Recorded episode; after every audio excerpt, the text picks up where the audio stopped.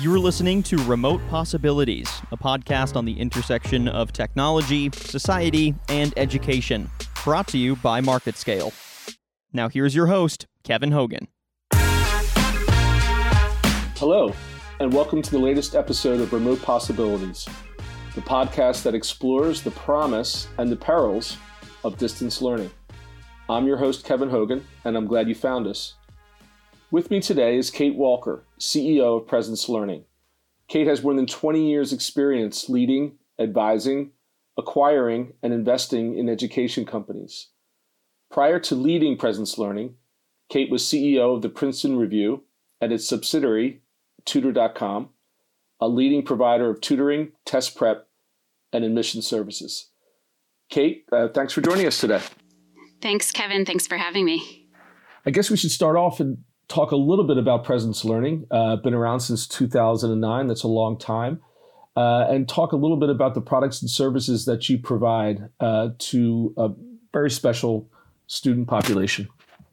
Yes, absolutely. So we were founded back in 2009 when we saw an opportunity to use technology to help schools deliver online special education services, particularly around speech therapy and occupational therapy and mental health services for students with special education needs who weren't able to get those services on site. So when we started out, it was really about helping school districts who weren't able to hire and attract clinicians to come work on site. So it was a lot of very remote rural districts. It was a lot of under-resourced urban centers that really needed help getting clinicians to in place to serve their students in their special education programs. And we started, as I said, back in 2009. We've grown over the past 10 plus years and have expanded and partnered with school districts now all across the country. We're in 43 states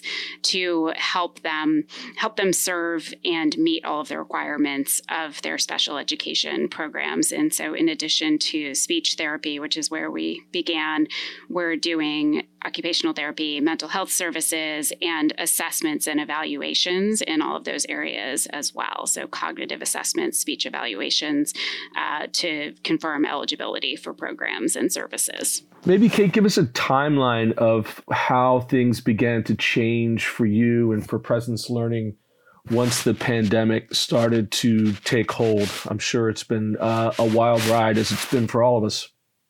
Yeah, it was really, I remember it date by date, because I remember it was Friday, March 13th was when, everything started to rapidly accelerate. More and more schools and then states announced that they were going to be closed for, as yet to be determined amounts of time. And it was really probably 2 weeks before that we started realizing on our part, this is going to be a big change. It's going to be a big need. It's going to change everything for us because, as I said, we were working with a lot of schools, but they were schools in, these sort of specific niche areas where they had an outsized need.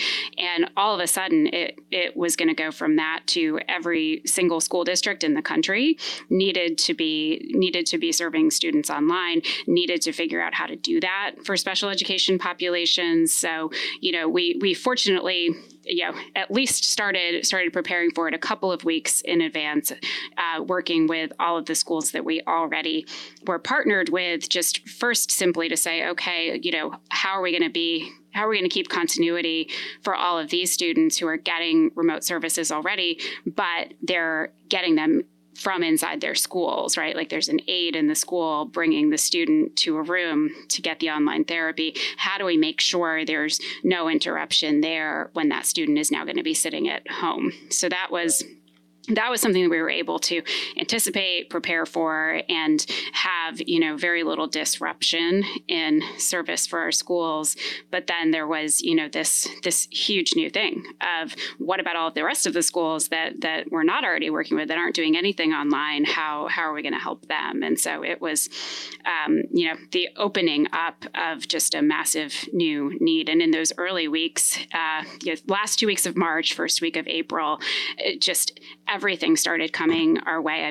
We saw our applications from clinicians interested in coming to work in teletherapy multiply by about 10 times in those early weeks. So we were seeing on that end, this whole profession coming to us, help me, I can't do my work in the way I've always done it. Can I have work through you? So there was that side of it. And then we saw a similar lift in inquiries and calls from school districts wanting to talk to us to figure out how they could shift all of those services that they'd been running in schools online. So I could go on for a long time, which I'll let you ask your specific questions. But, I will say it just resulted in a very significant and rapid shift for us in rethinking what we offer and how we offer it so that it could be relevant for every school. How do you grade the overall response of the industry to this dramatic shift? Initially, there's been a lot of praise to both teachers and therapists to make this transition as quickly as they have. But there's a growing kind of chorus of criticism that says that none of this has really worked out very well at all and that we should just start again. Where do you fall in those lines? I think that there were a lot of, quick moves made by schools trying to figure out how that, what they were going to do online, not just, with regards to us for special education, but for the general education programs, there was a rush to have something in place. And I think that's not going to result. You're not going to be able to go in a week or 2 weeks to something that is, fully planned out and thought through and is exactly what you need it to be. So I saw, some sort of quick rushing to action and then a ton of iteration over the weeks that followed. And I do actually think, I commend those schools that did act quickly and stayed committed to, one way or another, we're going to serve our students and we're going to figure it out, because I think they've come further by now because they have, they tried things, they changed things, they iterated, and, it's so much better than what it was. Looking back to those early weeks, I think there were, I think one of the tough things in a lot of states was, there were mixed messages about whether schools should be trying and launching online services, whether or not it was appropriate to serve, any students if you didn't have 100% confidence that you could serve all students. I mean, there was so much confusion and discussion about, what the right thing was to do from an equity and access position. And it was tough to watch from our view where, we're working with some of the students with the highest needs. And it was sad in those early weeks to see students that we knew could have been served that weren't getting served because schools were getting mixed messages about whether or not it was, responsible or irresponsible or fair or unfair to serve some if you couldn't serve all. That's great. Can you go a little bit deeper into the technologies that are being provided to your particular student population, ones with special needs? Why are they different? Why are they more robust, say, than just the average Zoom room that most students right now have been dealt with? And talk a little bit, too, about maybe some of the unexpected benefits that PresenceLearning has found as a result of this great beta test that we're under. Yeah. I mean, on the technology question, I think that's so important. And, we don't see every school asking those questions and really, thinking through the differences between, a video conferencing platform that, might've been designed or built for business interactions, right, versus something that was built for schools. And when we talk to our therapists who are actually using our platform for their therapy and to do their assessments, I think the big difference is, with something like our platform, they're working within something that was designed by clinicians for clinicians to use for this purpose, to engage with not just kids, but kids with special needs. So there are, a ton of sort of seemingly small but really important features that have been built in over the years at the request of therapists. Things like, back in the early days, we would have therapists saying, I need to be able to see the student on my camera view, but he's getting distracted looking at himself on his screen. Is there a way for me to turn off his view of himself without turning off the whole camera? Sure, we can build that in, right? And, a million little things like that over the years got added in different ways to control the use of the mouse in, some areas, but not all areas of the screen, to control the way it looks, to turn off and on different features, because it's really all about, in this use case, you're trying to run a focused and engaged therapy session. And, you think of it as sort of the command center of the therapist. And so to build something for that use, that when you get something like occupational therapy is going to require multiple camera views at different angles to see the writing or to see the actions in addition to the face of the student, there's sort of all of these elements of it that really matter if you want it to work for online therapy. I mean, you're trying to create a new way to do things that were originally done in a room all together, right? And so that has taken a lot of custom building to create something that really works. And I think it's really cool that technology can do that and can create an equal or sometimes better experience for a therapist to really engage that student and focus the student. But there's a whole lot more to it than, just clicking a link and engaging through a video. The biggest benefit for us has been just, until now, this was still, I think, in the early phases of adoption. It was behind where things like online tutoring have gotten to in terms of, acceptance and broad use. I think there were still a lot of questions out there of, can you, I don't think you can do this online. I don't think it's really going to work. And so when we've always said, if you just try it, you'll see. And what happened was this forced trial where, people really needed to try it and see. And I think it proved to a lot of skeptics that you can engage, you can build rapport with a student through a screen. So that matters not just for our space within special education, but for all of these forms and formats of online learning. I mean, that, getting past that skepticism that I think was still lingering out there among a lot of educators of, how can I really connect with the student and build that rapport. I think we've come a long way in a very short amount of time now in really showing people that you can do this and right. you can really connect with the student and you don't have to be physically in the same room with them. Now, from my experience covering special education, that politics and bureaucracy is as big of an obstacle as, say, using technology to assist students with special needs. How has that environment changed as a result of the pandemic?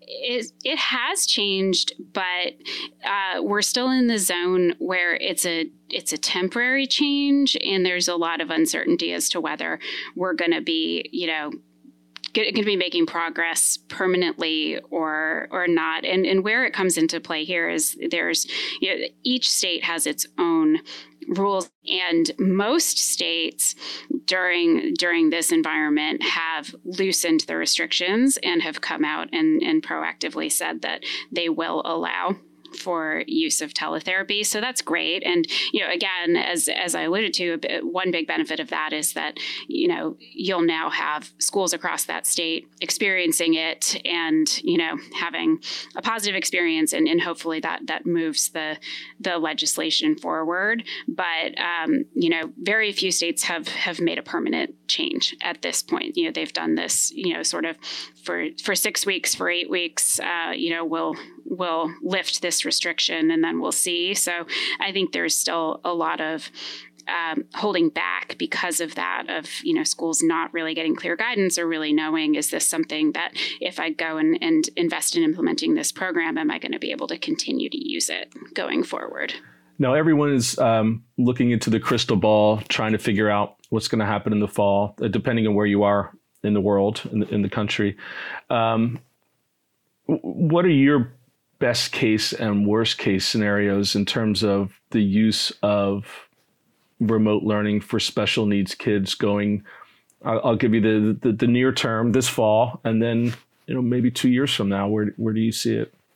Yeah, I think that everybody's making predictions about what the fall is going to look like. And I'd say if there's any sort of gravitating towards a majority theory, it's that, most schools will be able to reopen, but on, staggered schedules or, spaced out schedules or alternating weeks. In some form, there's going to need to be a further splitting of groups and classes to account for social distancing.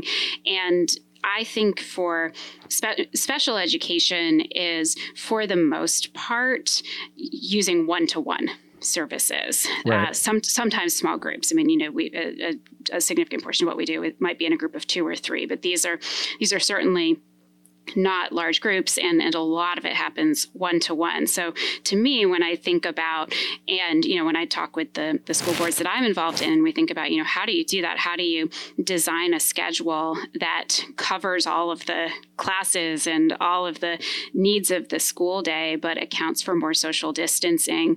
I think what we'll see is things like the special education services that are happening one-on-one can, those can certainly be moved out of the classroom and even out of the primary school day to an after school schedule. So I think it's going to be a really helpful element for schools as they start to, figure out how to design their schedules to account for this, at least, with these pieces that can happen individually and can happen, from the home. I think that's going to be a needed helper to try to fit everything in during this period of, either, like I said, spaced out scheduling, or, others are sort of fearing the back and forth. We come back to session and then we have to close 6 weeks later because there's another uptick. And so for those scenarios, the back and forth as well, I think that what will become more and more of a requirement or an expectation of schools over time is that, if and when that happens, that back and forth, they need to provide continuity. It was one thing to be shut down in the last 2 weeks of March and the first couple of weeks of April. And, this was a, very sudden and very, very a very unpredicted situation that a lot of schools found themselves in, right? But as you come around and start doing your planning for next school year, which all schools are right now, I think they're feeling that pressure of, it's not going to be okay if this happens again next January to not have a plan in place to serve continuously. So, so that's where I think some of these pieces that can be broken out and can be, more easily served outside of that classroom structure, I think will be helpful. And I think because of that, we'll see more schools build an online or remote component into the special education services piece, because it's one of the pieces where they can. Right. Let's switch over to the instructor, to the therapist side for a little bit in terms of professional development. I'll assume the folks who have been using your product and your service are adept with it. Now, you probably have a whole new pool of people unaccustomed to working in this way. How has that adjustment been? Yeah, we fortunately, because we had already grown to having over 1,000 clinicians in our Presence Learning network. And so all of them, are deeply experienced now, and that, they've already transitioned their practice from offline to online. And, over the years of working with them and building up that team, we developed online training. We call it the Telehealth Institute that, takes you through, what you need to think about, what you need to know to adapt to online practice. And then during this period, we developed live training that we're now offering on a regular basis to school teams doing this for the first time. We're calling it Teletherapy 101 or Teleassessment 101, where our own clinical teams who have, over the years adapted their own practice to online are teaching school teams doing it for the first time how to do it and kind of giving them the benefit of, what they spent 10 years figuring out. So it's something that we felt pretty well prepared for and actually kind of uniquely in a position to help. I mean, we first realized it, I think back to, it was the first week of April, we ran a free webinar on teletherapy best practices. And we broke the webinar registration system. I mean, we typically, would be running webinars where we might get a couple thousand registrations and, 500 plus attendees. That was kind of the scale we were used to seeing interest in what we did. In that teletherapy best practices webinar, we learned that the system we were on couldn't take more than 10,000 registrations. So, wow.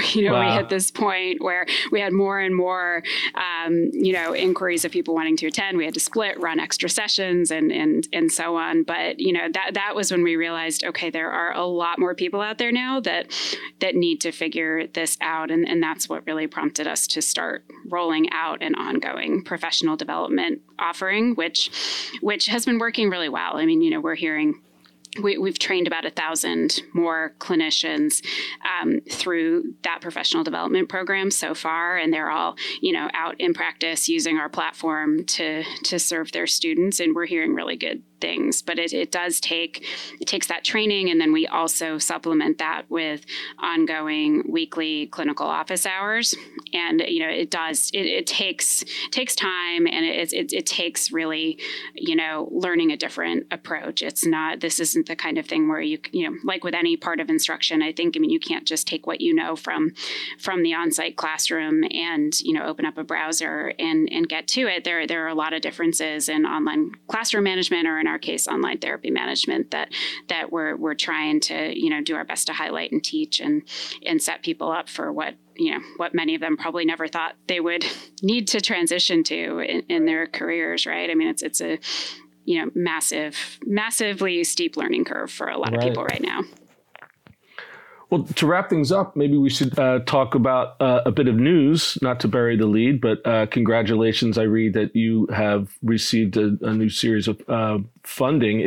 It amazes me. One of the amazing things about all this is that everything does seem to continue to happen, especially when it comes to the financial world. And talk a little bit about your new funding and what you plan to do with it.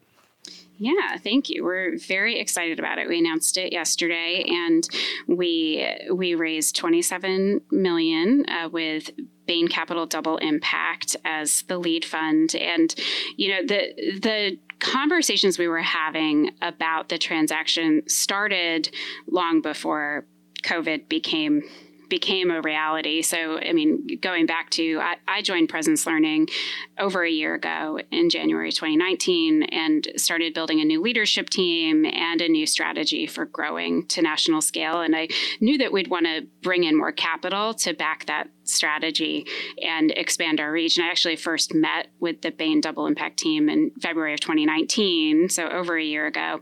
And, we started talking, continued talking as I built up our team and we solidified our strategy and started focusing in on our capital needs. And then when COVID happened and the school closures just, led to skyrocketing demand and interest in our services.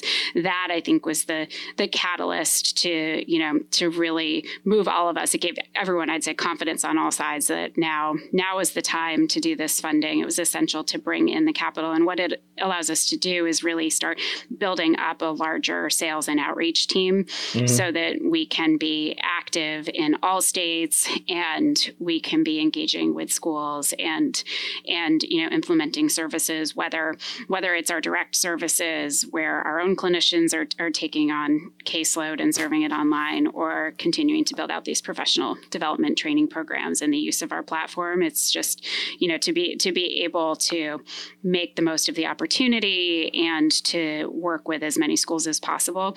We just need to build up a much bigger team. Right now, we have 11 sales reps to cover the entire country. And you know how many states there are, let alone school districts to be talking to. So we just need a bigger team, and this capital allows us to start hiring and building up so that we can be reaching more schools. Well, your work is very important, and it's more important than ever now to spread out. So I appreciate it, and appreciate you for the work that you do, and appreciate the time that you spent with us. So, Kate, thanks very much. Thank you. Thanks for your interest in what we're doing. I appreciate the chance to talk about it. And thanks to everyone who's listening, and I hope you look forward to another episode of Remote Possibilities. I'm Kevin Hogan. Thanks very much.